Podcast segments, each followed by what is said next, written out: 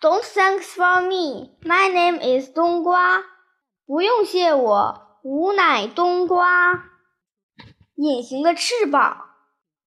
陈大仙说：“赶紧弄些艾蒿，大烟熏耗子，保管耗子四处逃窜。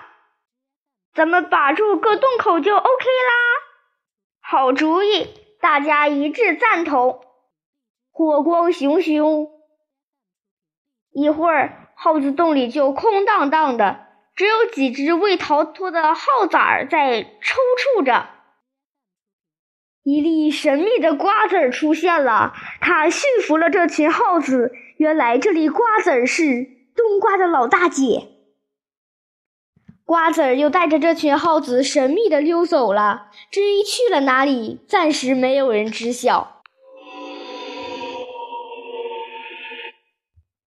陈大仙想象自己拥有一双隐形的翅膀，飞呀飞呀，飞到兔子家的楼顶上。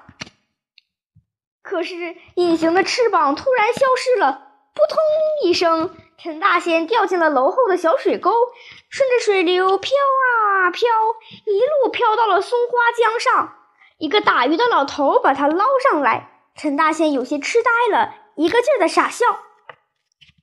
冬瓜等小毛孩们惊慌失措，他们顺着河流寻找，却始终不见陈大仙的踪影。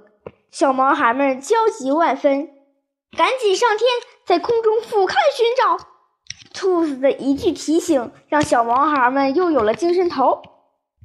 于是，他们借助大鸟飞行器，借助望远镜，在空中迅速寻找。果然，在松花江干流北岸的一个茅草屋院子里，晾晒着渔网。一个白发苍苍但精神抖擞的老头，正在石桌前同一位小女生聊天。那个小女生就是陈大仙。